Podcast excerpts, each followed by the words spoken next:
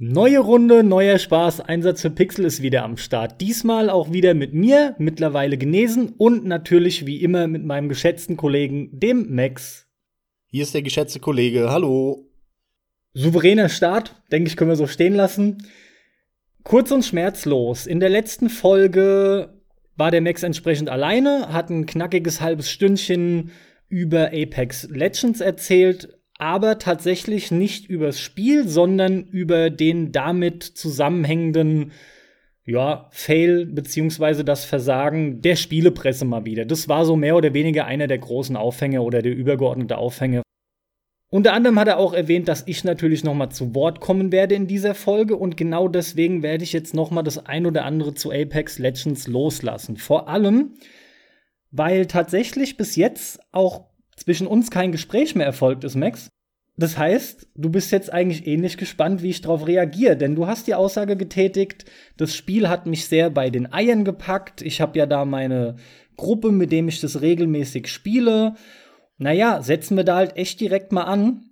Mittlerweile spiele ich Apex Legends nämlich schon längst nicht mehr. Theoretisch, das ein oder andere Ründchen ist noch mal vielleicht drinnen, aber um es direkt auf den Punkt zu bringen, es ist und bleibt ein Battle Royale Spiel und das ist nicht so wirklich meins. Der Grund, warum das im Prinzip das erste ist, mit dem ich wirklich Spaß hatte und das für, sagen wir mal, gute zwei Wochen seit Erscheinen. Mittlerweile zum Zeitpunkt dieser Aufnahme ist es jetzt einen guten Monat draußen. Das bedeutet in Spielzeit wie viel? Schwer zu sagen. Das läuft ja über Origin und auch wenn ich mir zwar eine Verknüpfung auf Steam gemacht habe, aber du hast ja dann keine Total Time, die dir angezeigt wird, ja. Und die Sessions habe ich nicht überwacht. Oft stimmen ja so unsere Kalkulationen. Hier denke ich, liege ich aber gut daneben. Ich nenne jetzt trotzdem mal einen ganz vorsichtigen Richtwert und würde vermuten, dass ich in diesen guten zwei Wochen geschätzt müssten es so vielleicht 60, 70 Stunden gewesen sein. Was wirklich anständig ist, weil ich hatte das lange laufen. Das weiß ich zum Beispiel aufgrund des Erfahrungswerts mit Rocket League. Wird ja bei Steam angezeigt, was du auch die letzten zwei Wochen an Zeit mit dem Spiel verbracht hast. Und Rocket League spiele ich ja sehr regelmäßig und da ist es immer irgendwas zwischen 25 und 50 so in dem Dreh. Also die zwei Wochen, die liefen gut. Ja, und es liegt ganz einfach oder lag ganz einfach daran, weil dieses Spiel halt so viel schneller zur Sache kommt, so viel schneller zur Action kommt. Es ist halt einfach kompakter. Die Map ist kleiner. Es sind nur 60 Spieler auf der Karte und eben nicht die 100, wie man es sonst jetzt, möchte fast schon sagen, klassisch eingeführt hat.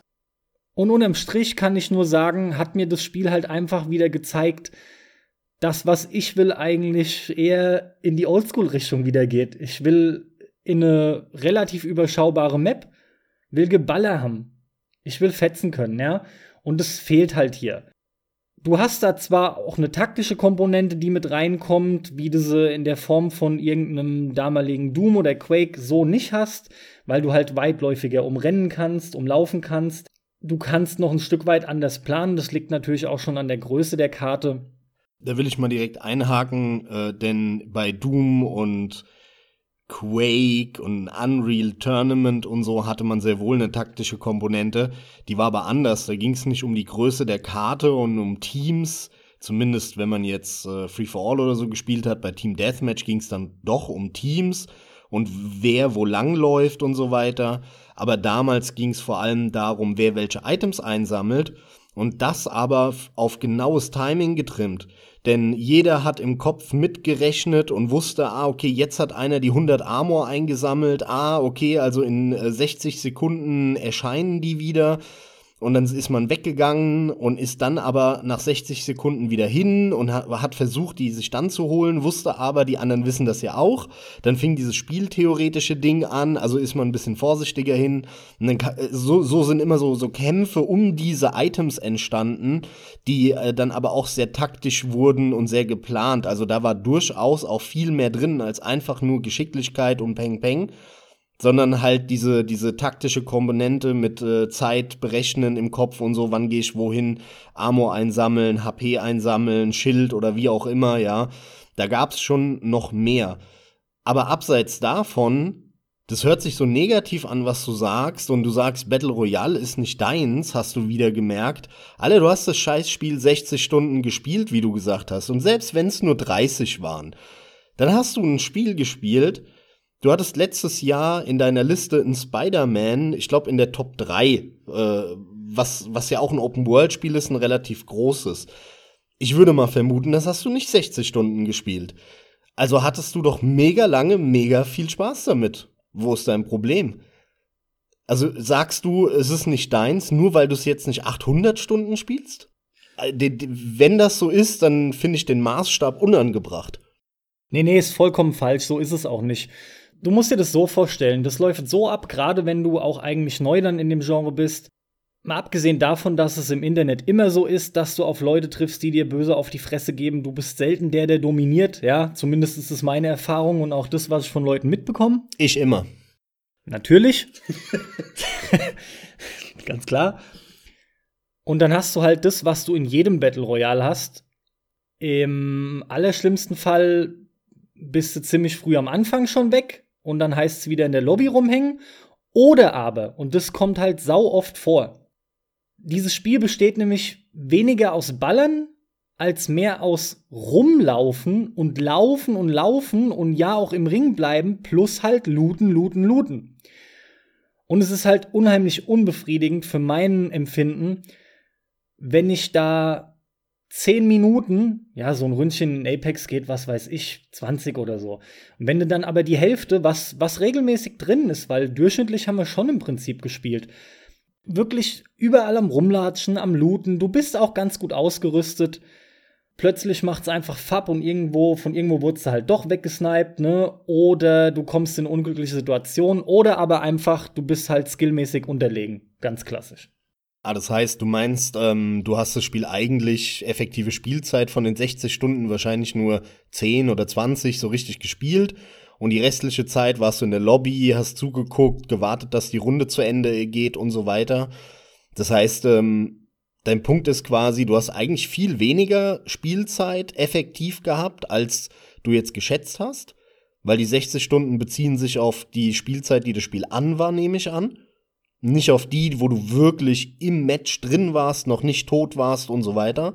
Das heißt, du hast eigentlich viel weniger gespielt und gleichzeitig hast du aber dadurch, dass es halt ein Multiplayer-Titel ist, dann halt dem Ganzen eine Chance gegeben, hattest Bock auf ein Multiplayer-Spiel mit den Leuten zu spielen und hast es dann in Anführungszeichen doch nur 10, 20 Stunden effektiv gespielt und dann zur Seite geschoben. Verstehe ich das so ein bisschen richtiger dann? Ja, im Spiel war ich schon länger. Also ich weiß nicht, wie lange im Menü, aber auch das ähnlich wie bei Rocket League, wobei ich da jetzt gar nicht drauf schießen will, denn Rocket League matcht sehr, sehr schnell. Aber bei Apex bist du trotzdem auch relativ lange in, in der Lobby drin. Ich meine, es dauert, die Leute halt zusammenzubringen, okay. Äh, und wahrscheinlich, zumindest was ich mitbekommen habe, durch PUBG und auch Black Ops 4, der Blackout-Modus und so, du bist schon für ein Battle Royale relativ flott drin, aber auch klar aufgrund der kleineren Spieleranzahl. Nichtsdestotrotz ist mein Punkt der, und jetzt begreifst du dann vielleicht auch, warum ich die Oldschool-Shooter angesprochen habe und warum ich mich da wieder mehr äh, drin bestätigt fühle, dass ich mich da eher hingezogen oder zugehörig fühle. Battle Royale besteht halt am allerwenigsten aus dem eigentlichen Shooter, sondern Battle Royale Spiele, und das ist mein Problem, sind Laufen und Looten. Ja? Du hoffst natürlich auch einfach, dass du, dass du gutes Loot findest. Wichtig ist halt auch, dass du möglichst die ersten Begegnungen erfolgreich bestehst, weil das oft nur eine der Möglichkeiten ist, um überhaupt an weiteren besseren Loot ranzukommen. Im Endeffekt verdurstest du oder verreckst dann halt doch auf halber Strecke. Das ist super unbefriedigend, finde ich. Kann ich voll und ganz nachvollziehen. Geht mir so ein bisschen ähnlich ging mir schon damals bei Counter-Strike auf den Nerv, dass du dann andauernd, wenn du dann draufgegangen bist, und dann haben die beiden letzten sich nicht gefunden und sind immer aneinander vorbeigelaufen und du hast ja ewig zugeguckt und dir gedacht, komm ey, ich will jetzt endlich wieder spielen. Ich weiß ziemlich genau, was du meinst und kann es auch total nachempfinden. Aber mein Punkt bleibt, trotzdem hast du es Dutzende von Stunden gespielt und hattest doch mehr oder weniger Spaß damit, oder? Genau, und das war ja auch die interessanteste Beobachtung an mir selbst bis jetzt dieses Jahr, dass nachdem ich einfach jedes Battle Royale Spiel echt nicht gemocht habe. PUBG war auch für mich der Start. Das Ding habe ich geschenkt bekommen und habe den zehn Stunden angemacht. Ich finde, dieses Spiel ist der allerletzte Krampf. Ist mir völlig schleierhaft, wie so viele Leute darauf abfahren können. Von der Grundidee her ist es mir klar. Aber wie gesagt, zum einen leidet halt das Spiel auch ganz klar unter diesem eigentlichen System. Da mag sich dann der Fan mit angefreundet haben, beziehungsweise das mag andere Leute geschmacklich einfach interessieren. Okay, dann können wir den Punkt abhaken. Ändert aber nichts an dieser gesamten Performance von einem PUBG. Es ist halt irgendwie, wenn du so willst, der Vorreiter. Nun mal, das ist das Spiel, was es groß gemacht hat und es gab halt auch nichts anderes. Ne? Und wenn dir sowas gefällt, da das lange Zeit das einzige war, das es umgesetzt hat, ja, dir bleibt halt auch nichts anderes übrig. Aber du würdest schon sagen, dass Apex Legends aktuell das beste Battle Royale Spiel ist? Ja, auch hier schließt sich dann irgendwie wieder der Kreis warum ich einfach den Spaß damit hatte. Du merkst, dass das von seinen Wurzeln her halt einfach von Leuten kommt, die viel, viel besser als die ganzen anderen verstehen, wie man richtig gutes Shooter-Gameplay macht. Das Spiel ist einfach schnell, es steuert sich knackig, du hast ein Murder-Movement, die Waffen fühlen sich halt gut an, Feedback ist ziemlich top. Ja, klar, okay, die eine oder andere Waffe ist jetzt auch nicht der Oberbrüller, aber locker 80% sind einfach super. Es sieht geil aus. Die Engine läuft auch gut. Wirklich, du brauchst keine Murder-Specs, um das Ding zum Laufen zu bekommen. Selbst wenn du alles auf Low stellst, wegen dem Competitive-Gedanke, das Spiel sieht immer noch sehr brauchbar aus. Vom Level-Design her finde ich, macht es auch einen anständigen Eindruck, wobei ich mich da nicht zu weit aus dem Fenster lehnen will. Bei so Riesenmaps ist es auch immer so ein Fall für sich, weil du ja eigentlich immer mehr so von Gebiet zu Gebiet eierst, ne? Dann hast du wie lauter kleine zusammengefropfte Karten mit mittendrin halt Areal und in dem Fall viel Wüste oder mal einen kleinen Sumpf. Ja, und das fetzt halt einfach und das merkst du dann in dem Fall, ne? Das macht halt einfach vom Gameplay viel richtig. Nur habe ich dann gemerkt, das ist ja auch das, was ich will. Aber ich will nicht dieses geile Movement nur nutzen, um da blöd in Gebäuden rumzurennen. Dann ist es eigentlich nur ein schneller Walking-Simulator, bei dem ich Kisten aufmache und mir Klamotten anziehen kann wie bei den Sims. Da muss ich ganz ehrlich sagen, sorry. Gut, dann ist das Genre einfach nichts für dich. Das heißt aber zusammengefasst, cooles Spiel, Bester Battle Royale Shooter deiner Meinung nach, nach äh, langer Zeit des Spielens, fasse ich jetzt, so nenne ich es jetzt einfach mal, ja. Hast ja lang genug gespielt, um äh, das Ganze zu beurteilen. Aber das Genre ist einfach nicht deins. Aber wenn man Fan vom Battle Royale ist, dann ist es ein Muss. Ja, man hat ja rausgehört, mir fehlt schon ein Stück weit auch Erfahrung zu allen anderen, die das Genre generell viel spielen. Aber das trifft den Nagel auf den Kopf. Und mit der Erfahrung, mit dem Erfahrungswert, den ich bis jetzt habe, ich kann komplett nachvollziehen, warum das Ding durch die Decke schießt. Das ist einfach ein gut gemachtes Spiel. Und wenn man sich dann halt anders als ich damit anfreunden kann, meiner Meinung nach mit Abstand, mit Abstand das Allerbeste. Die haben es einfach richtig gemacht. Die haben verstanden, worum es geht. Und ich finde, die Reduzierung der Spieleranzahl und der Kartengröße zeigt aber auch, dass es halt dadurch einfach ja, das, das bekommt ein ganz anderes Pacing, weil mehr passiert, weil du natürlich öfter Gegnerbegegnungen hast. Weniger ist mehr, wie so häufig, nicht wahr? Siehst du, und dann schraubst du doch gleich runter auf zwölf Spieler, auf eine kleine Karte und ab geht's, Gefetze. Lustigerweise habe ich äh, CSGO jetzt angefangen in meinem Leben mal. Und ja, ja, ist auch so eine lustige Nummer. Nach so langer Zeit. Da muss ich aber auch ganz ehrlich sagen, das machst du an und es macht instant Spaß. Super griffig halt, ne, wie man es gewohnt ist von der Engine. Hat aber ein ähnliches Problem, nur in einem etwas kleineren Rahmen, wie ich eben schon gesagt habe, weil bei CSGO ging mir das, oder bei CS damals, ging mir das eben auch ein bisschen auf den Nerv irgendwann, dass ich andauernd wieder warten musste und so. Es gibt natürlich Runden, wo du dann bis zum Ende dabei bist. Dann gibt's aber Runden, wo du irgendwie aus Pech oder aus Unfähigkeit sehr früh drauf Ja, dann kannst du auch wieder fünf Minuten warten manchmal. Lustigerweise haben wir bis jetzt nur das Match gespielt und das Waffenspiel, wo du die Waffen halt hochballerst und überhaupt nichts Klassische. Also ist der Punkt gar nicht aufgetreten. Nee, wir hatten einfach nur Bock reinzugehen, zu ballern. Ich habe gesagt, gut, wir schauen es uns an. Es macht sofort Laune und du hast halt Dauer-Action. Du bist direkt wieder drin und sowas will ich auch wieder mehr zocken mit Leuten. Da habe ich einfach Bock drauf. Du hast, das muss man aber dazu sagen, schon sehr häufig und wahrscheinlich auch relativ lange den Search and Destroy Mode von Call of Duty gespielt und das ist Counter-Strike. Das, ja. das klassische, das, was du jetzt bei Counter-Strike noch nicht gespielt hast. ja, ich, ich weiß. Ja. Äh, ja, klar, Modern Warfare, Call of Duty 4. Das war sogar, glaube ich, zuletzt mein Lieblingsmodus, Hardcore Search and Destroy. Ich hab's so abgefeuert. Du, du, wenn du das so drauf hattest, du so geil ranschleichen, aber ja, ich fange mich weiter an, sonst gerade ich so hart ins Schwärmen. Ging mir aber auch immer so. Ich habe auch am liebsten Hardcore Search and Destroy immer gespielt.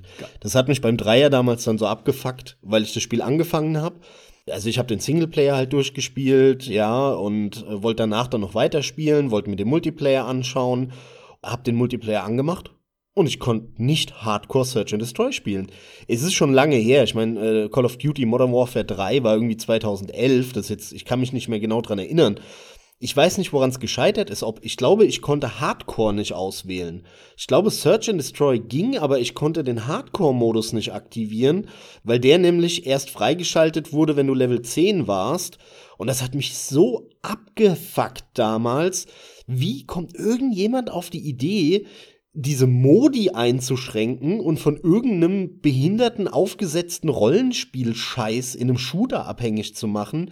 Ja, ich weiß, ich habe da mit vielen dann auch drüber geredet in, in der Zwischenzeit. Die klassische Antwort darauf ist, ja, aber Level 10 in Call of Duty bist du eh nach zwei Stunden. Ja, das ist richtig aber ich habe keinen Bock, zwei Stunden irgendeinen Modus zu spielen, auf den ich eigentlich in dem Moment gar nicht richtig Bock habe, obwohl ich weiß, dass der Modus, auf den ich eigentlich Bock habe, drinnen ist, aber das Spiel verwehrt mir ihn zu spielen, wegen so einem aufgesetzten Rollenspiel-Mumpitz. Also es hat mich so verrückt gemacht damals, musste ich jetzt nur spontan dran denken, echt behindert. Äh, aber ich glaube mittlerweile, das haben sie dann nicht mehr wiederholt, wenn ich mich recht äh, erinnere. Kann ich dir nicht beantworten, weil du mich gerade so fragend anschaust, aber für mich ist es auch absoluter Mumpitz. Nicht nachvollziehbar. Ja, dann schön, dass du auch noch mal zu Wort gekommen bist im Nachhinein zu Apex Legends und auch noch so ein bisschen eine finale Meinung hast. Aber wir wollen nicht die ganze Folge über Apex Legends weiterreden, sondern wir wollen mal über so ein, zwei andere bunt gemischte Sachen reden. Und eine Sache hast du mir im Vorfeld geschrieben und zwar ähm, hattest du erwähnt, dass es dir so durch den Kopf gegangen ist, irgendwie die Tage, und zwar eben das Thema Zeit in Videospielen, äh, Echtzeit, Rundenzeit. Ähm, wie kam das? Wie bist du darauf gekommen? Beziehungsweise was war der Gedanke, der dir da eben im Kopf rumgewuselt ist? Ja, wie so oft kriegst du halt manchmal irgendwelche Eingebungen oder während du im Internet rumsurfst, fällt dir plötzlich irgendwas auf. In dem Fall war es auch so. Leider, leider habe ich es echt nicht mehr hinkriegen können, rauszufinden, um welches Spiel es ging. Das ist in irgendeiner News gewesen der letzten Woche. Aber es war ein Spiel, bei dem ich halt gelesen habe, dass eine Stunde im Spiel auch eine Stunde in der Realität ist. Also sprich einfach nur, was man ja oft kennt aus irgendwelchen Open-World-Games, äh, so die Information aller ja, ein Tag im Spiel benötigt in der Realität 20 Minuten. Dann ist einmal der Zyklus abgelaufen. Das kennt man ja von Open World zum Beispiel oder auch von irgendwelchen Aufbauspielen, weiß der Geier was. Alle Spiele, wo das halt irgendwie eine Rolle spielt. Und anders als du dich vorhin lustig drüber gemacht hattest, weil wir es dann hatten mit, ja, ist doch zum Beispiel auch so in, in meinetwegen gefühlt jedem Shooter und so Spielen, wo du eigentlich denken würdest, ja, da ist es ganz normal. Alles, was du darin verbringst an Zeit, ist auch im Spiel diese Zeit. Ja, weil da halt keine Zeitsprünge sind oder keine Zeitlupen oder so häufig, ne? Und deswegen ist natürlich automatisch eine Stunde im Spiel auch eine Stunde in der Realität. Exakt, das ist aber der relevante Punkt. Da ist aber auch Zeit überhaupt kein Faktor. Das wird nicht irgendwie ins Gameplay in der Form mit eingebunden. Es ist nur einfach da, weil logischerweise, wie du es gerade erklärt hast, es einfach natürlich läuft. Bleibt nämlich stehen. In der Kombination war es diesmal interessant, denn die haben das wohl irgendwie vor einzubinden ins Gameplay.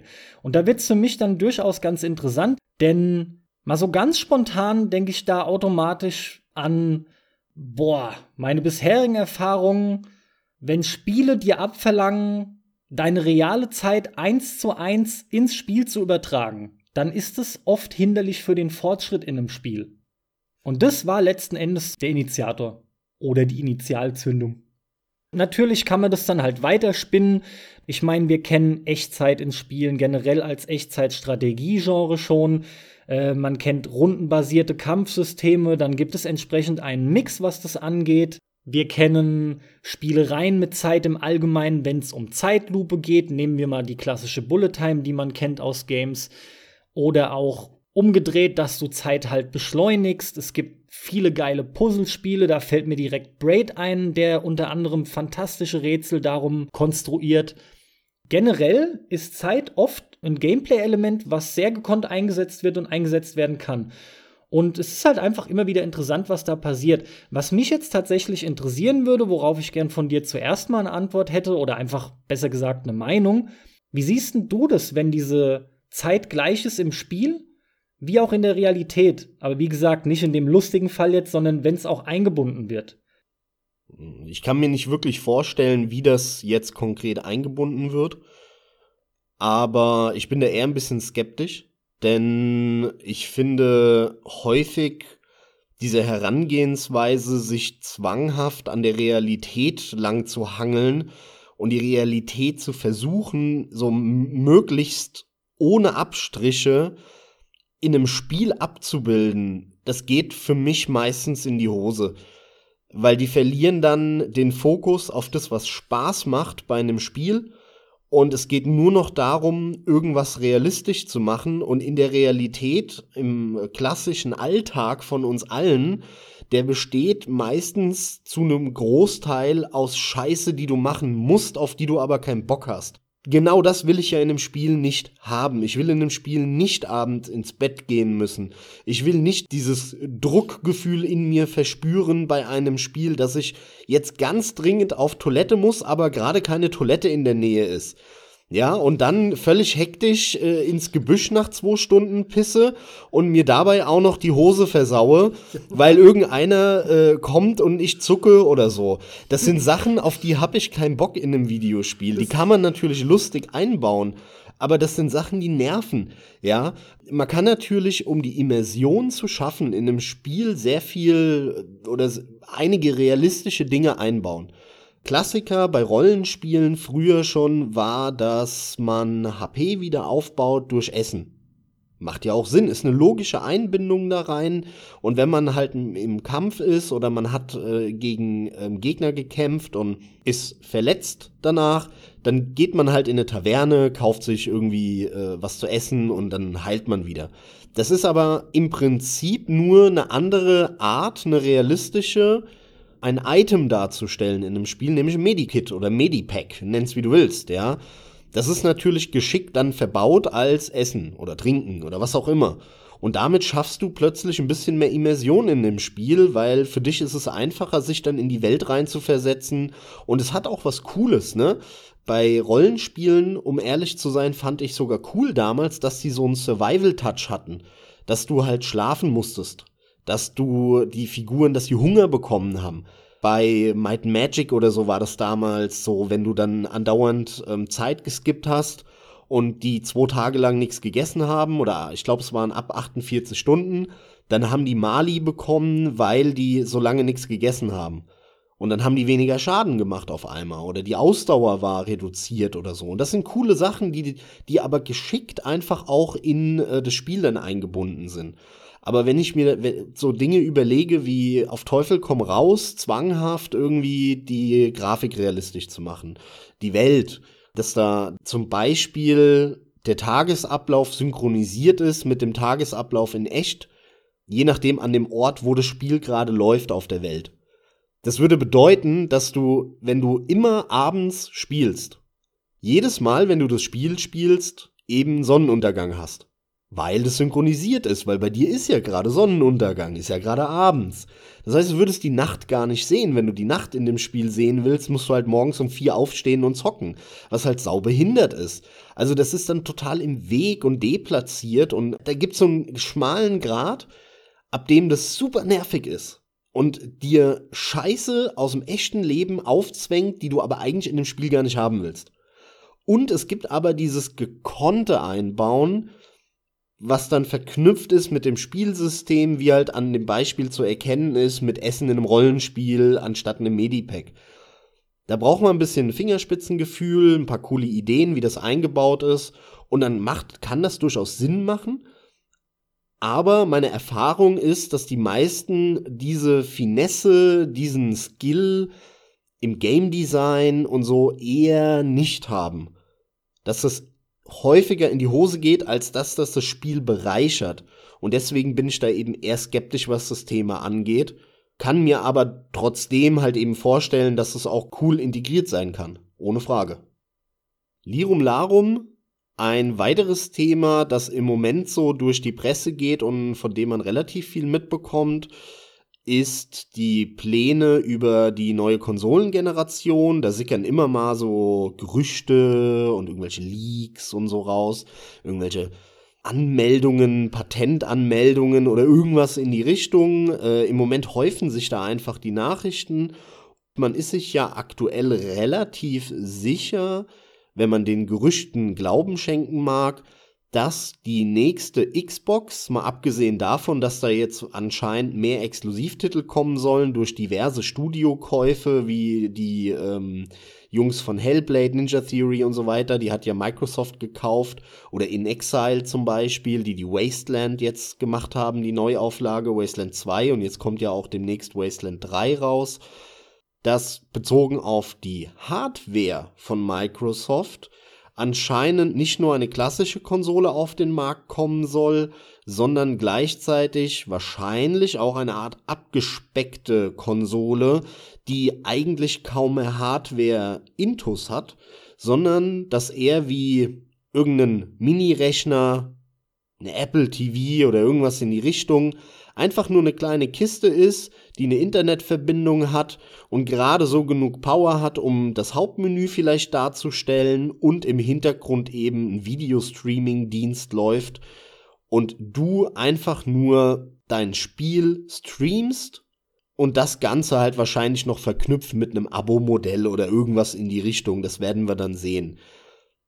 Im gleichen Atemzug hat Microsoft jetzt gerade ein Interview gegeben, ein, äh, zwei Leute von Microsoft, der ähm, zweite Mann aus der Gaming-Sparte von, von Xbox, ich weiß gar nicht, wie die heißen, äh, die, die heißt, glaube ich, Xbox-Sparte, die haben gesagt, dass sie langfristig extrem stark dieses Streaming forcieren wollen, dass sie über diesen Weg super viele Spieler erreichen können, die sie nie erreicht haben. Was damit gemeint ist, ist klar.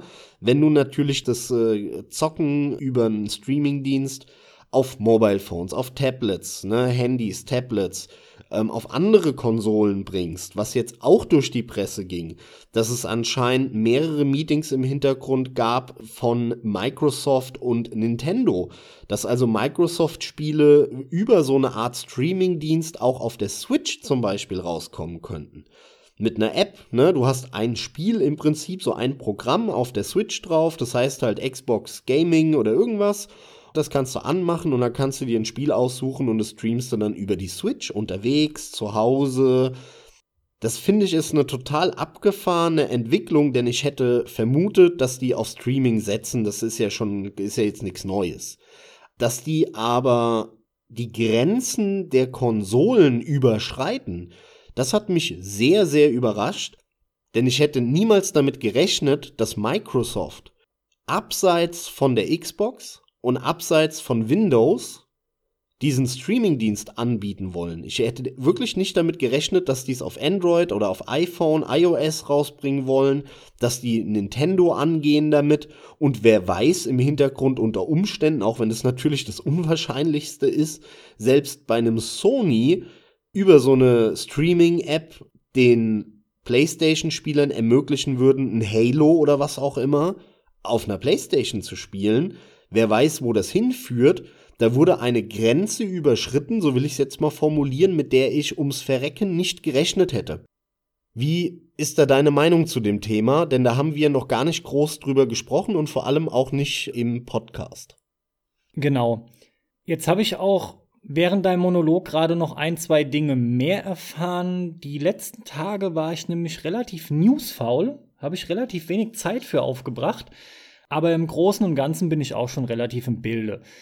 Ja, ich finde diese Entwicklung auch interessant. Mich wiederum überrascht es relativ wenig. Die wollen halt dann gar nicht mehr ihre Konsolen verticken groß.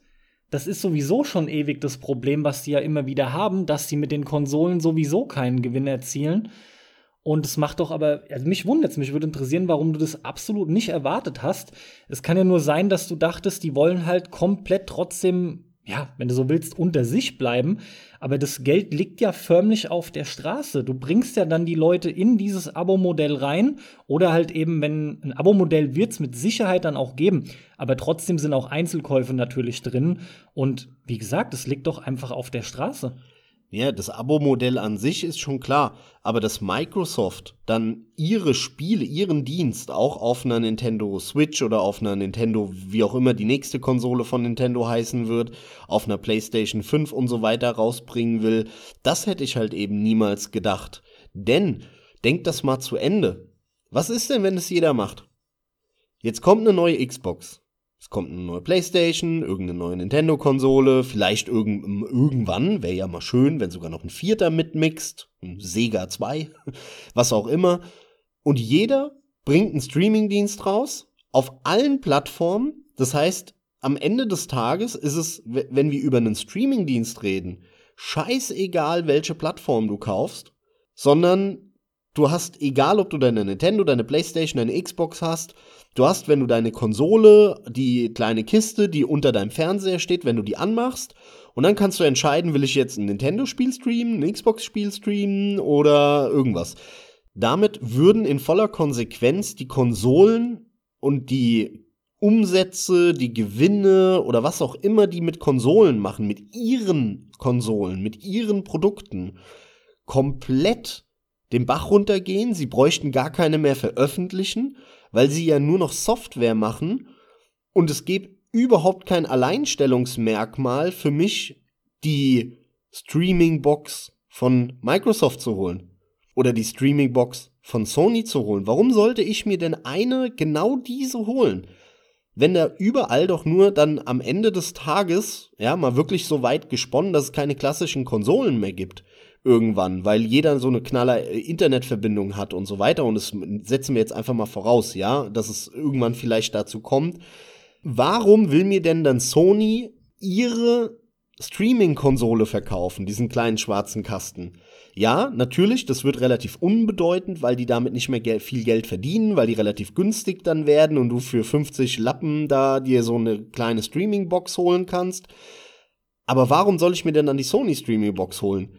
Der Anreiz wäre doch, dass ich damit auch nur oder zumindest primär irgendwelche Sony Software auch nur mitbekomme, wie das jetzt im Moment ist mit den Exklusivtiteln.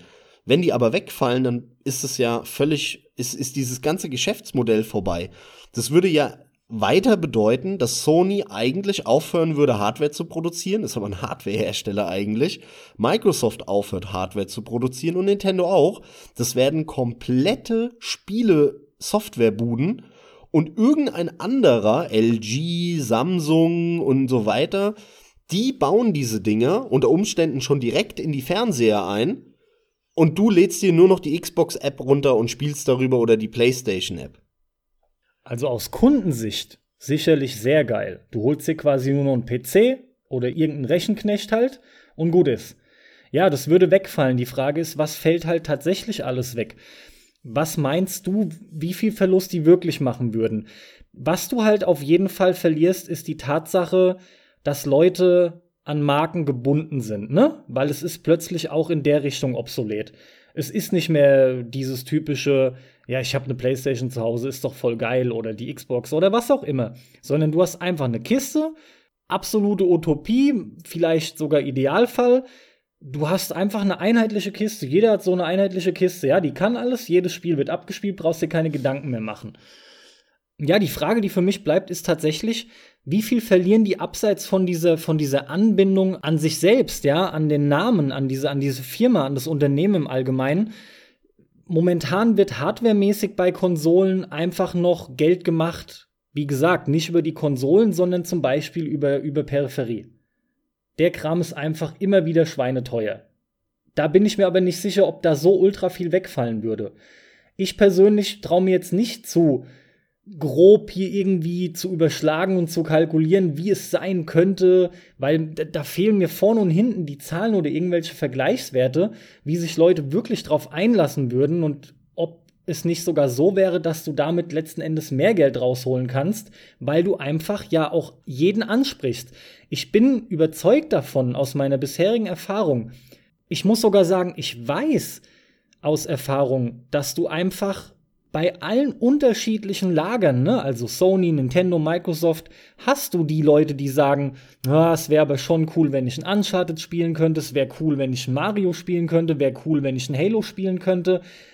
Ich glaube, jeder von uns Zockern hatte das schon, dass er sich gedacht hat, ja, wäre geil, aber jetzt für ein Spiel oder auch für zwei Spiele. Das gibt sich auch kaum jemand, weil es einfach zu teuer ist. Aber diese Leute würdest du auch automatisch mit abgreifen. Von daher hättest du da auch ein klares Plus zu verbuchen. Aber dann halt wieder die Überlegung, kompensiert es das nur oder wird es im Endeffekt sogar viel mehr? Sprich, lohnt sich also auf diese ganze Hardware-Geschichte zu verzichten, auch wenn du überlegst, was da immer an Hardware kommt. Jedes Mal das gleiche mit den Konsolen. Es gibt so oft so viel Ärger damit auch. Und letzten Endes halten die Dinge auch nicht wirklich allzu lange. Und je anspruchsvoller die werden, umso weniger lang halten die auch. Irgendwann gehen dir die Kisten kaputt. Das ist ein weiterer schöner Gedanke, zumindest aus Kundensicht. Du hättest deine Kiste, die halt einfach läuft, die kannst du vielleicht upgraden, was weiß ich. Aber du brauchst dir darum dann keine Gedanken mehr machen. Also ich, wie gesagt, ich denke jetzt, vielleicht war auch das ein oder andere ein bisschen ungeordnet. Einfach mal frei rausgedacht jetzt. Was fällt dir noch ein, warum du der Meinung bist, das ist eigentlich totaler Quatsch, dass die das machen? Was geht denn noch alles flöten? Ich stimme dir zu, dass es sehr viele positive Effekte hätte, ja. Ich könnte zumindest endlich mal ein, zwei Nintendo-Spiele spielen, die ich nicht zocken kann, weil hm, ich habe keine Nintendo-Konsole und ich werde mir wahrscheinlich auch vorerst hm, erstmal keine holen. Da bin ich voll bei dir. Ich finde den Gedanke trotzdem interessant, dass es die Hardware komplett auflöst, konsequent zu Ende gedacht. Und dass diese ganzen Konsolenhersteller, wie wir sie heute noch kennen, zu reinen Software-Glitchen werden. Aber das ist weit in der Zukunft.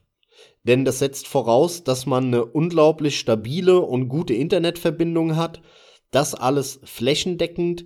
Leute, die jetzt irgendwo auf dem Land leben, die vielleicht eine eher schlechte Internetverbindung haben, die können damit aktuell gar nichts anfangen, die interessiert das auch nicht, die haben sogar Angst davor. Das musst du ja mit einbeziehen. So, jetzt, jetzt haben wir hier wieder so eine Art spieltheoretisches Spielchen denn Microsoft ist jetzt vorgebrecht und hat anscheinend ernsthaft vor, auf einer Nintendo-Konsole das Ganze zu veröffentlichen. Und wie gesagt, wer weiß, wo noch überall. Mobile mit Sicherheit, aber vielleicht versuchen sie es auch auf die PlayStation zu bekommen. Die Japaner, Nintendo und Sony werden da nur bedingt mitspielen. Sony wird definitiv ihren Streaming-Dienst nicht auf irgendeiner Xbox zur Verfügung stellen. Also vielleicht in 20 Jahren, aber niemals jetzt. Das heißt, das Ganze, was wir jetzt besprochen haben, ist Zukunftsgeplänkel. Wie wird es mal in 10, 20, 30 Jahren? Kann sein, dass wir da landen, worüber wir jetzt gesprochen haben. Aber bis dahin haben wir eine sehr, sehr lange Übergangsphase. Ein Vierteljahrhundert, ein halbes Jahrhundert, wer weiß, wir wissen es im Moment nicht. Aber eins ist sicher, es wird noch relativ viele Jahre dauern. Wenn Microsoft das jetzt macht und vorbrecht, gibt Microsoft eigentlich indirekt damit zu, dass es mit der Xbox vorbei ist und dass sie eigentlich ihre Produkte als Softwareanbieter über die Hardware von den japanischen Konsolenherstellern verkaufen wollen, nämlich PlayStation und Nintendo Switch oder Nintendo was auch immer dann als nächstes. Und dieser Gedanke, den finde ich super interessant. Was das in letzter Konsequenz bedeutet, dass dann auch vielleicht in 50 oder in 30 Jahren selbst Sony zur reinen Software-Glitsche wird, was Spiele angeht. Das ist dann der nächste Schritt. Zwischendrin aber diese lange Übergangsphase, die du hast, die, das wird nicht in den nächsten zwei Jahren passieren, sondern das wird, wenn überhaupt, in den nächsten 10 bis 15, vielleicht 20 Jahren passieren. Und dadurch, dass Microsoft das jetzt angestoßen hat und ja anscheinend von sich selber aus, ja gar nicht irgendwie, dass das jetzt hochgekommen ist, dass alle darüber geredet haben oder so. Nein, sondern Microsoft selber hat gesagt, die Chefs von der Xbox-Sparte, wir wollen so viele Spieler wie möglich erreichen für unsere Produkte. Und es bedeutet ja anders formuliert, wir wollen die Hardware aufgeben und ein Multiplattform-Softwarehersteller werden. Und das finde ich auch wieder interessant, weil die Presse überhaupt nichts darüber berichtet hat. Die haben das zwar das Interview wiedergegeben und haben gesagt, oh cool, da kommt irgend so eine App vielleicht auf der Nintendo und auf der PlayStation irgendwann. Ja, ja, das ist schon klar. Aber das heißt auch, wenn du es interpretierst, dass sie einfach die Xbox und ihre ganze Hardware so ein bisschen abgeschrieben haben, da gar keinen Bock mehr drauf haben und eigentlich sich als Softwareanbieter für Multiplattformen und zwar für Hardwareplattformen von anderen Herstellern jetzt in der Zukunft sehen. Und das ist super interessant, finde ich, dass dann Microsoft was die Spiele zumindest angeht, so eine Art Activision wird oder EA oder Ubisoft oder so, wie ein Spielepublisher eben. Und das wäre doch eigentlich total krass, oder? Inwiefern total krass? Was findest du daran so krass? ich sag ja, nochmal vielleicht die Frage, was verlieren sie denn wirklich, wenn sie die Hardware jetzt abstoßen, mit der sie sowieso keinen Gewinn einfahren? Mit der sie sogar zuletzt nur Ärger hatten, klar, eigenverschuldet, aber trotzdem. Inwiefern ist das krass? Vom Gedanken her halt irgendwie, weil es ja, weil man damit erstmal nie gerechnet hat irgendwo und sich das nicht hätte zu denken gewagt, oder wie meinst du das? Natürlich insgesamt die Vorstellung nach so vielen Jahren, dass Microsoft sich überhaupt aus dem Hardware-Geschäft zurückzieht. Zum anderen aber, dass sie das hier indirekt gesagt haben, aber keiner das so interpretiert. Des Weiteren, dass ich niemals gedacht hätte, dass die das auf diese Art und Weise machen, was ich auch für fahrlässig und ehrlich gesagt ziemlich blöde finde, denn wenn der richtige Weg meines Erachtens ist es eher wie Sony macht, im Prinzip erstmal testen, ob es funktioniert. Ist es überhaupt die Technologie der Zukunft? Wird es sich überhaupt durchsetzen? Wissen wir das? Nein, wissen wir aktuell nicht. Also bringe ich doch erstmal so einen Streamingdienst raus auf meiner eigenen Plattform und guck, ob das da funktioniert. Und dann entwickelt sich das peu à peu weiter.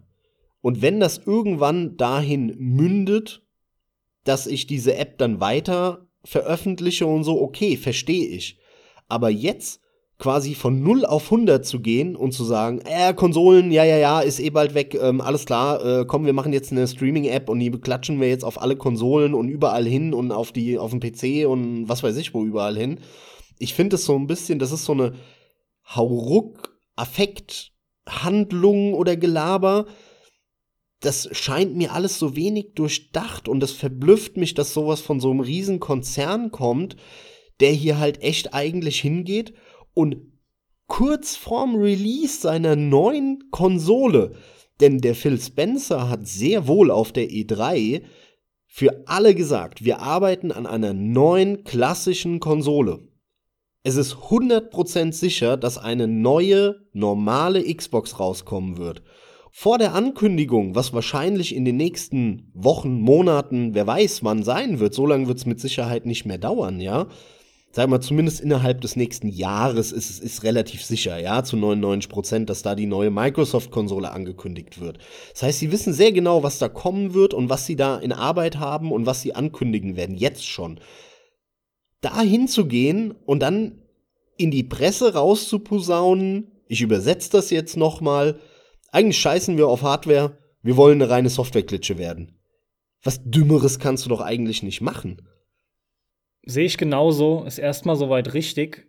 Da ich das Interview nicht mitbekommen habe oder gelesen habe, da ist doch letzten Endes noch nicht wirklich was in Stein gemeißelt, oder? Und hast du nicht zusätzlich auch eben gerade vorher noch gesagt, es kommt ja auch eine klassische Konsole zusätzlich zu diesem Streaming-Gerät?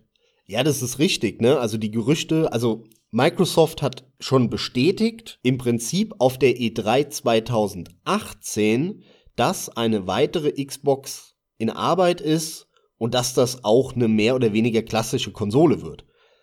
Nur es gibt sehr, sehr, wie soll ich sagen, glaubwürdige Gerüchte und auch sehr viele, dass da anscheinend irgendwas dran sein muss, dass Microsoft zusätzlich, vielleicht nicht zum Release, vielleicht später, vielleicht parallel zum Release, ne, eine zweite Variante rausbringt, auf der du eben nur streamen kannst, die Spiele. Was ja auch Sinn macht. Weil der, der halt keinen Bock hat, 400 Euro, 500 Euro, 600 Euro auszugeben für so eine Konsole, der kann sich halt die kleine Streaming-Kiste hinstellen. Wenn der jetzt äh, langsame Spiele spielt, wo den Leck ihn nicht stört, er eine ziemlich gute Internetverbindung hat, irgendwo mitten in der, in der Stadt, in der Metropole der einfach nur casual-mäßig abends mal ein, zwei Adventure zocken will auf der Konsole, ah ja gut, warum soll der dann sich die 400 Euro, 500 Euro Kiste hinstellen? Der wird unter Umständen genauso glücklich mit der 50 Euro Kiste. Das macht ja Sinn, ne? Das verstehe ich.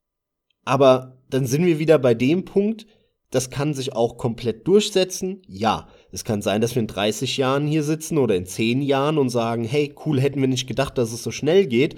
Und jetzt haben wir überall nur noch Streaming-Dienste aber ich kann doch als Firma nicht hingehen, bevor ich, weil es ist noch nicht so weit und bevor ich nicht genau weiß, was kommen wird, dann auch noch kurz vorm Release der nächsten Hardware-Generation, wo ich auf jeden Fall noch mal eine vollständige Konsole hinstelle, sagen, ja, ja, eigentlich ist es doch egal, wir wollen eigentlich nur eine Software-Klitsche werden.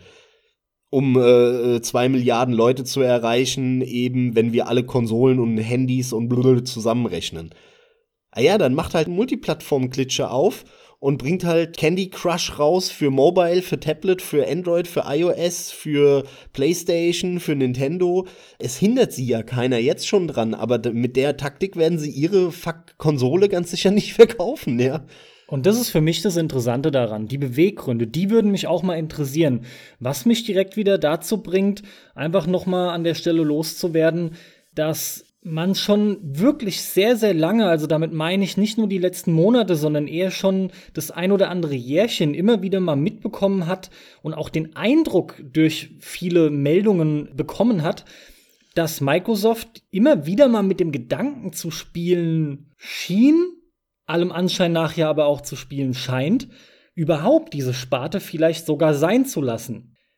Da wiederum kommt dann der Folgegedanke, können die da wirklich drauf verzichten? Vermutlich schon, aber warum sollten sie es machen? Ist da wirklich so wenig Umsatz, der generiert wird? Ich weiß es nicht. An und für sich läuft die Xbox, denke ich, immer noch sehr gut. Du bist derjenige, der sich in der Regel mehr mit Verkaufszahlen, mit Absätzen und so weiter beschäftigt. Meiner Meinung nach läuft die gut genug und es müsste eigentlich eine, eine Einnahmequelle sein, auf die man nicht so ohne weiteres verzichten sollte. Der andere Punkt wäre natürlich ganz einfach, so oder so ist aus dem von dir genannten Grund, da die Zukunft einfach zu ungewiss ist, ob sich das überhaupt durchsetzt und es so angenommen wird, dass es sich lohnt, einfach eine super naive, extrem risikobehaftete Herangehensweise. Also ich zitiere jetzt mal übersetzt aus dem Englischen ins Deutsche Xbox-Chef Phil Spencer, also der erste Mann in der Xbox-Sparte. Übersetzt wurde das hier anscheinend von der GamePro, da habe ich jetzt die News hier gerade auf.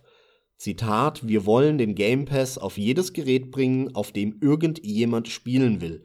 Nicht nur, weil es unser Geschäft ist, sondern weil dieses Geschäftsmodell Menschen erlaubt, Spiele zu finden und zu konsumieren, die sie sonst in keinem anderen Umfeld gespielt hätten. Weiter, das ist nicht das, womit du Geld machst. In Klammern die Konsolen. Das Geschäft innerhalb von Spielen ist eher das Verkaufen von Spielen und das Verkaufen des Zugriffs auf Spiele und Inhalte. Das ist das grundlegende Geschäft.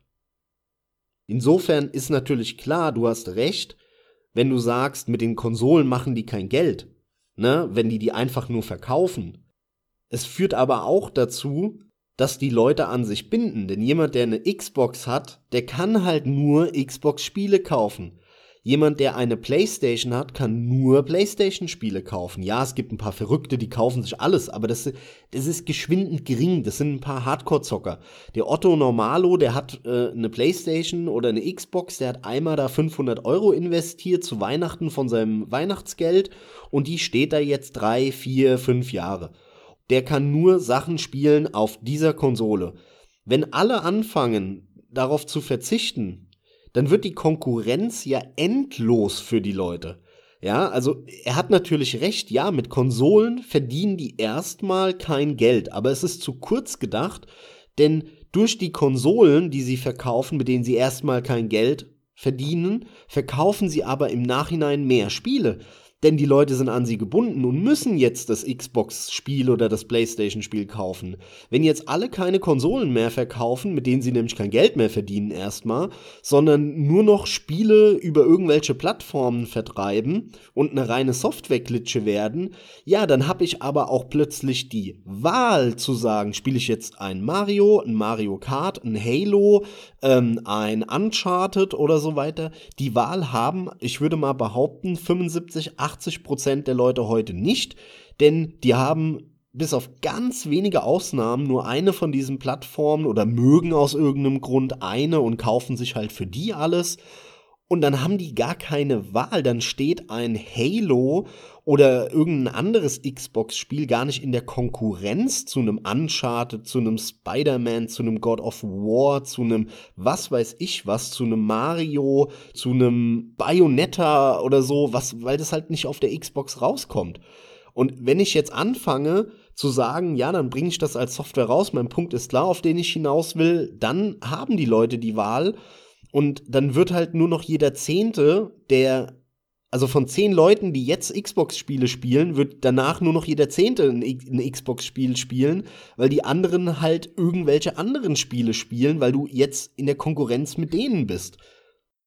Was ist denn mit der Extremvorstellung, dass Microsoft fast ausschließlich auf Exklusivtitel geht? Dass quasi, weil ja jedem klar ist, dass Microsoft auf jeder Plattform vertreten ist, erreiche ich damit die maximale Anzahl an Kunden. Jeder kann mein Spiel spielen. Und Microsoft sorgt einfach dafür, dass die ganzen Spiele für die Microsoft-App nur entwickelt werden. Aber da sind wir halt auch, das ist dann halt einfach Geldkrieg. Das ist halt, was ist Microsoft, was wäre Microsoft bereit dafür zu bezahlen? Aber wie gesagt, wiederum ist es so, wenn die da Vorreiter sind und schnell, zumindest in dieser utopischen Vorstellung, wenn sich das so gut entwickelt, dann kommen auch andere schneller nach, als du schauen kannst. Und dann ist es wieder so gleich auf. Gibt es da ein, zwei Gedanken von dir dazu? Vermutlich ist es einfach auch gar nicht umzusetzen, weil das so ein Verlustgeschäft sein muss mit der Kohle, die du dann zu bezahlen hast. Ich weiß es aber nicht. Ja, aber das heißt, du meinst, äh, Microsoft macht Exklusivtitel und die dann für die Xbox Streaming-App oder was? Ich verstehe deinen Punkt gerade nicht. Naja, so Microsoft bringt ja dann einfach die App auf jedes System. Und diese Spiele laufen nur auf dieser App. Die App ist also quasi das, was die Konsole die ganze Zeit war, äh, unter anderem auch. Ja, aber wenn ich eine Plattform habe und hab immer nebendran die Nintendo-App und die Sony PlayStation-App und was weiß ich für eine App noch und dann kommt noch die, die Steam Wealth-App und sowas, Verstehst du dann? Dann bin ich ja immer mit denen in der Konkurrenz. Ich meine, natürlich kriegst du die Spiele, die dann Microsoft entwickelt, nur über die Xbox-App. Das ist ja schon klar. Nur, das ist ja dann eine Streaming-App, die erstmal nichts kostet, sozusagen. Die kann ich mir einfach runterladen und dann sind sie automatisch in der Konkurrenz mit allen anderen, wenn das jeder macht. Und wenn es nicht jeder macht, und das ist ja mein Punkt, sondern nur Microsoft jetzt und sagt, gut, äh, wir bringen jetzt überall unsere Streaming-Dienste und scheiße auf die Hardware, brauchen wir eh nicht mehr, ähm, damit verdienen wir eh kein Geld mehr. Ah ja, dann freut sich Sony aber dermaßen von, weil Sony verkauft dann nämlich nicht 90 Millionen oder 100 Millionen PlayStation 5s, wie jetzt aktuell von der Vierer, sondern halt nochmal die Xbox-Menge obendrauf, nämlich 150 Millionen. Und die Microsoft-Spiele führen dazu, dass die Kunden sich eine PlayStation kaufen, weil das ist die coolere Konsole und ähm, die können ja einfach über das Xbox, über die Xbox-App dann die Microsoft-Spiele spielen. Verstehst du, was ich meine? Also würde jetzt Sony auch hingehen und würde sagen, okay, wir machen das auch, dann wäre es natürlich Remis, ne? Wäre Gleichstand. Dadurch, dass aber nur Microsoft das gemacht hat, lacht sich doch Sony jetzt ins Fäustchen und denkt sich, ja geil, macht mal, erzählt euren Kunden, dass ihr auf eure Hardware scheißt, dass eure Spiele am Ende auch auf unserer Konsole rauskommen, dann verkaufen wir mehr Plattformen. So blöde kann man doch eigentlich nicht sein, oder? Ja, schon klar, aber wir reden doch auch darüber, dass eine Streaming-Box rauskommt und die wird verhältnismäßig günstig sein und zwar viel günstiger als eine PlayStation. Und du hast ja immer noch die Anhänger von der Xbox, die, äh, denke ich, werden trotzdem bleiben. Stattdessen sehe ich das als enorme Erweiterung, wie gesagt, auf den eigentlich größtmöglich zu erreichenden Kundenkreis.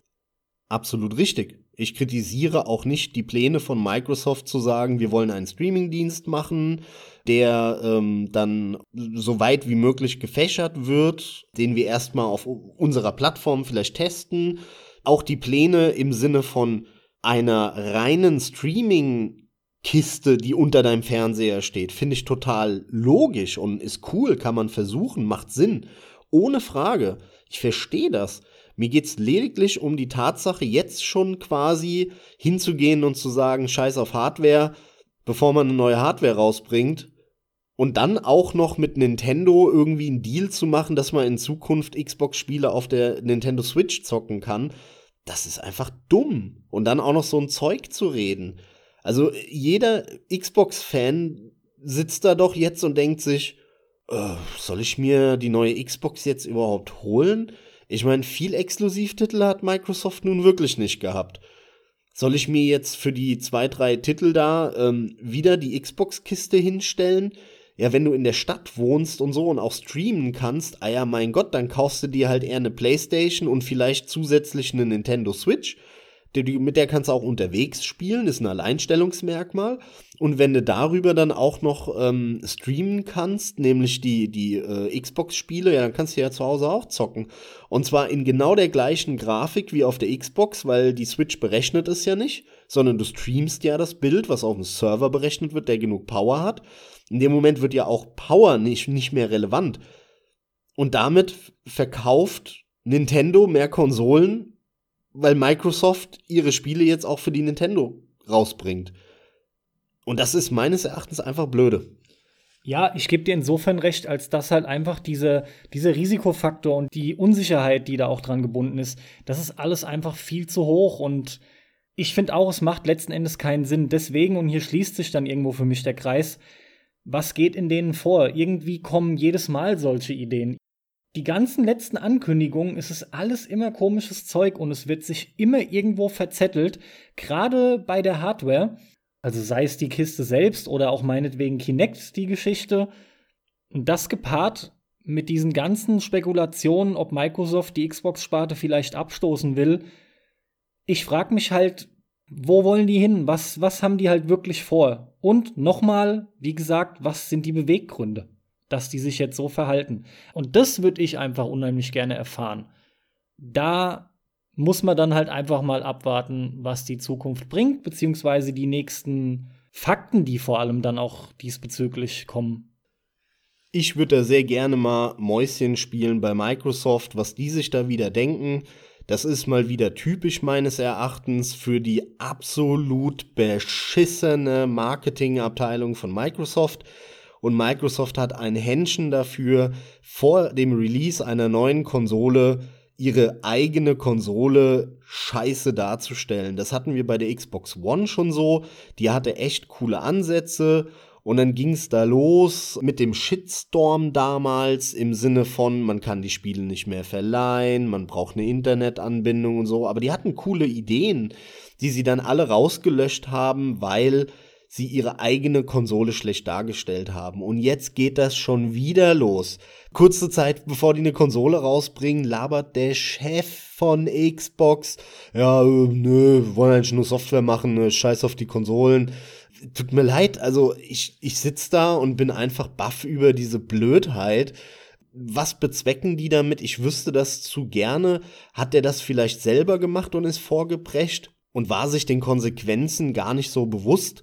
Beziehungsweise am Ende hat er vielleicht sogar recht gehabt, denn die Presse berichtet ja nicht so, wie ich das äh, interpretiere, sondern die sagen, oh ja, der will halt überall die Xbox-Spiele verkaufen. Die denken halt, böse gesagt, wie ein Dreijähriger, die denken nicht weiter. Ja, man muss mal halt mal ein paar Schritte weiterdenken, was das für, für, für Konsequenzen hat. Oder ist es so, dass das eine geplante Marketingaktion ist, wo viel mehr Leute dran beteiligt sind? Und das glaube ich viel eher. Diese Firmen machen in der Regel nicht irgendwas und auch der Chef von Xbox geht nicht an die Öffentlichkeit und sagt sowas, wenn das nicht ein mehr oder weniger vorgefertigter Text oder eine vorgefertigte Message, Aussage ist, die intern auch schon von Gremien abgenickt wurde und von der Marketingabteilung. Das glaube ich eher. Ich wüsste dazu gerne, was in der ihren Köpfen abgeht. Äh, ich finde das immer wieder verblüffend und ähm, ehrlich gesagt, ähm, für den Spielemarkt und für den Konsolenmarkt hoffe ich, dass das dabei bleibt und in den nächsten Monaten bis zur Ankündigung der neuen Konsolen Microsoft nicht in noch mehr Scheiße sich reinzieht und wieder so weit hinter der PlayStation herhinkt dann mit den Verkäufen als Konsequenz, denn Konkurrenz belebt das Geschäft, ich will die haben. Und Sony ist im Moment viel zu stark es ist schon gut, dass Nintendo nachgezogen hat, aber ich wünsche mir, dass Microsoft da eben auch wieder mitspielt in einer ähnlichen Liga wie Sony, damit Sony mal wieder von ihrem hohen Ross runterkommt, weil die mittlerweile wieder an dem Punkt sind, wo sie mit der PlayStation 2 waren, sitzen da mit äh, nach vorne oder nach oben gezogenem Kinn und sagen halt, jo, Fortnite ist uns doch scheißegal, äh, wir machen halt kein Crossplay wenn es einer auf der Playstation zocken will, soll er sich halt eine Playstation kaufen und was weiß ich, soll sich Freunde auf der Playstation suchen und so. Das, das sind alles so typische Aussagen halt, die, das sagt halt einer, der 100 Millionen Konsolen verkauft hat und die anderen nur 30. Ja, oder 50. Genau das sind so Aussagen. Weil die können sich's leisten und die Leute reißen denen trotzdem ihre Produkte aus der Hand. Und ich hoffe, dass das in der nächsten Konsolengeneration anders wird, dass sie sich wieder unterbieten, kämpfen, weil der, der davon profitiert, sind wir. Wir kriegen billigere Konsolen, wir kriegen bessere Hardware in den Konsolen, wir kriegen mehr Spiele, mehr Exklusivtitel, wo die oder oder wo die wirklich ähm, Energie reinstecken und so. Wir sind die, die die Zocker, die Nutzer, die Kunden, die davon profitieren. Und deswegen, ähm, um da den Bogen dann allgemeiner zu spannen, hoffe ich eben, dass Microsoft hier nicht wieder die gleiche Scheiße macht wie bei der Xbox One und jetzt aufhört, gar nichts mehr sagt, Fresse halten, ne, wie Dieter nur das irgendwann mal gesagt hat, einfach mal die Fresse halten und einfach nur die neue Konsole ankündigen. Ich vermute nämlich, dass das eine abgesprochene Marketingaktion ist, im Sinne von, die kündigen parallel bei der Ankündigung die klassische Konsole an und die kleine Streamingbox. Und das war eine Methode, eine Marketingmethode, abgesprochen vorher, um die Leute schon mal sozusagen, Leute, die Zukunft ist Streaming. Kauft euch doch die Streamingkiste einfach, ja? Die denken nicht weiter. Also sowohl die Presse als auch die Marketingabteilung und der Xbox-Chef, böse formuliert, denken wie ein Dreijähriger und denken einfach nur einen Schritt weiter. Und nicht drei. Und das ist das, was mich dann immer wieder bei der Geschichte verblüfft. Also mal abwarten. Hoffentlich klappt das alles. Ich wünsche es Microsoft und wir haben wieder richtig Konkurrenz im Markt und richtig Schwung, weil davon profitieren wir dann. Gute, sinnvolle Theorie unterstütze ich so. Diese Gedanken sind meiner Meinung nach wichtig und nötig.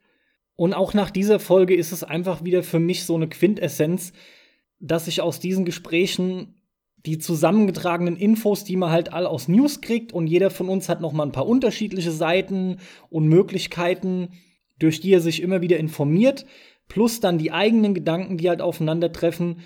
Da ziehe ich immer dann am allermeisten raus, also aus unseren Gesprächen im Endeffekt, weil du dir das viel zu selten durchlesen kannst. Ist ja unter anderem einer der von dir bemängelten Punkte. Das ist einfach so gut wie nirgends, ich wüsste jetzt auch nicht wo, genau die Aussagen, die wir gerade unter anderem getätigt haben, zu lesen gibt, nachzulesen gibt.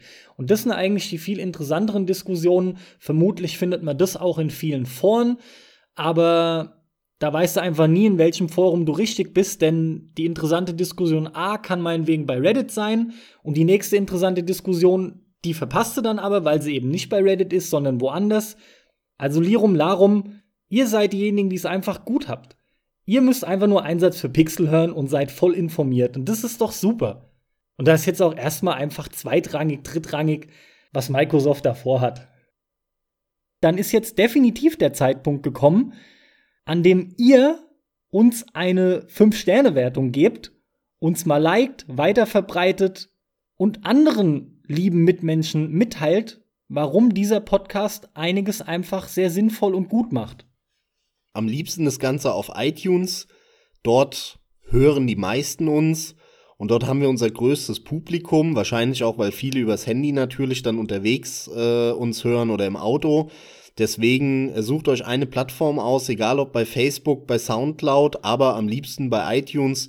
Wenn ihr das benutzt, fünf Sterne haben wir verdient. Wenn ihr nur vier gebt, ist auch okay. Alles andere drunter, Vorsicht, kommen wir vielleicht bei euch vorbei und dann gibt's Haue. Ja, Facebook ist noch ganz gut, aber ansonsten könnt ihr mal abwarten, was die Zukunft bringt. Ich prognostiziere mal, in näherer Zukunft steht da was an seitens Einsatz für Pixel. Da wird es dann eine entsprechende App geben, die werden wir für alle Geräte veröffentlichen und nur da exklusiv bekommt ihr dann alle Folgen. Viel dummes Zeug jetzt zum Schluss definitiv auch gelabert, aber wie immer stimmt letzten Endes, was ich rüberbringen will, nämlich ganz einfach dieser Grundgedanke, dass ich persönlich immer hoffe, zum Denken anzuregen. Ist alles vollkommen cool, wenn jemand komplett anderer Meinung ist und entsprechend kommentiert. Das wäre der absolute Schwachsinn, was wir von uns geben. Letzten Endes ist ja, was wir wollen, zum einen euch anzuregen gedanklich und zum anderen auch in Kontakt mit euch kommen zu können. Und genau das hoffe ich halt wie so oft in dem Fall auch mit Max zusammen bei euch erreicht zu haben. Und mit diesen Worten verabschieden wir euch. Also, herzlichen Dank fürs Zuhören. Bis zum nächsten Mal. Auf Wiedersehen von mir. Ciao, ciao. Ja, ne? Dann zockt mal schön. Ne, irgendwie fehlt da was. Leute, viel Spaß beim Zocken, macht's gut, bis zum nächsten Mal. Ich bin auch raus. Ciao.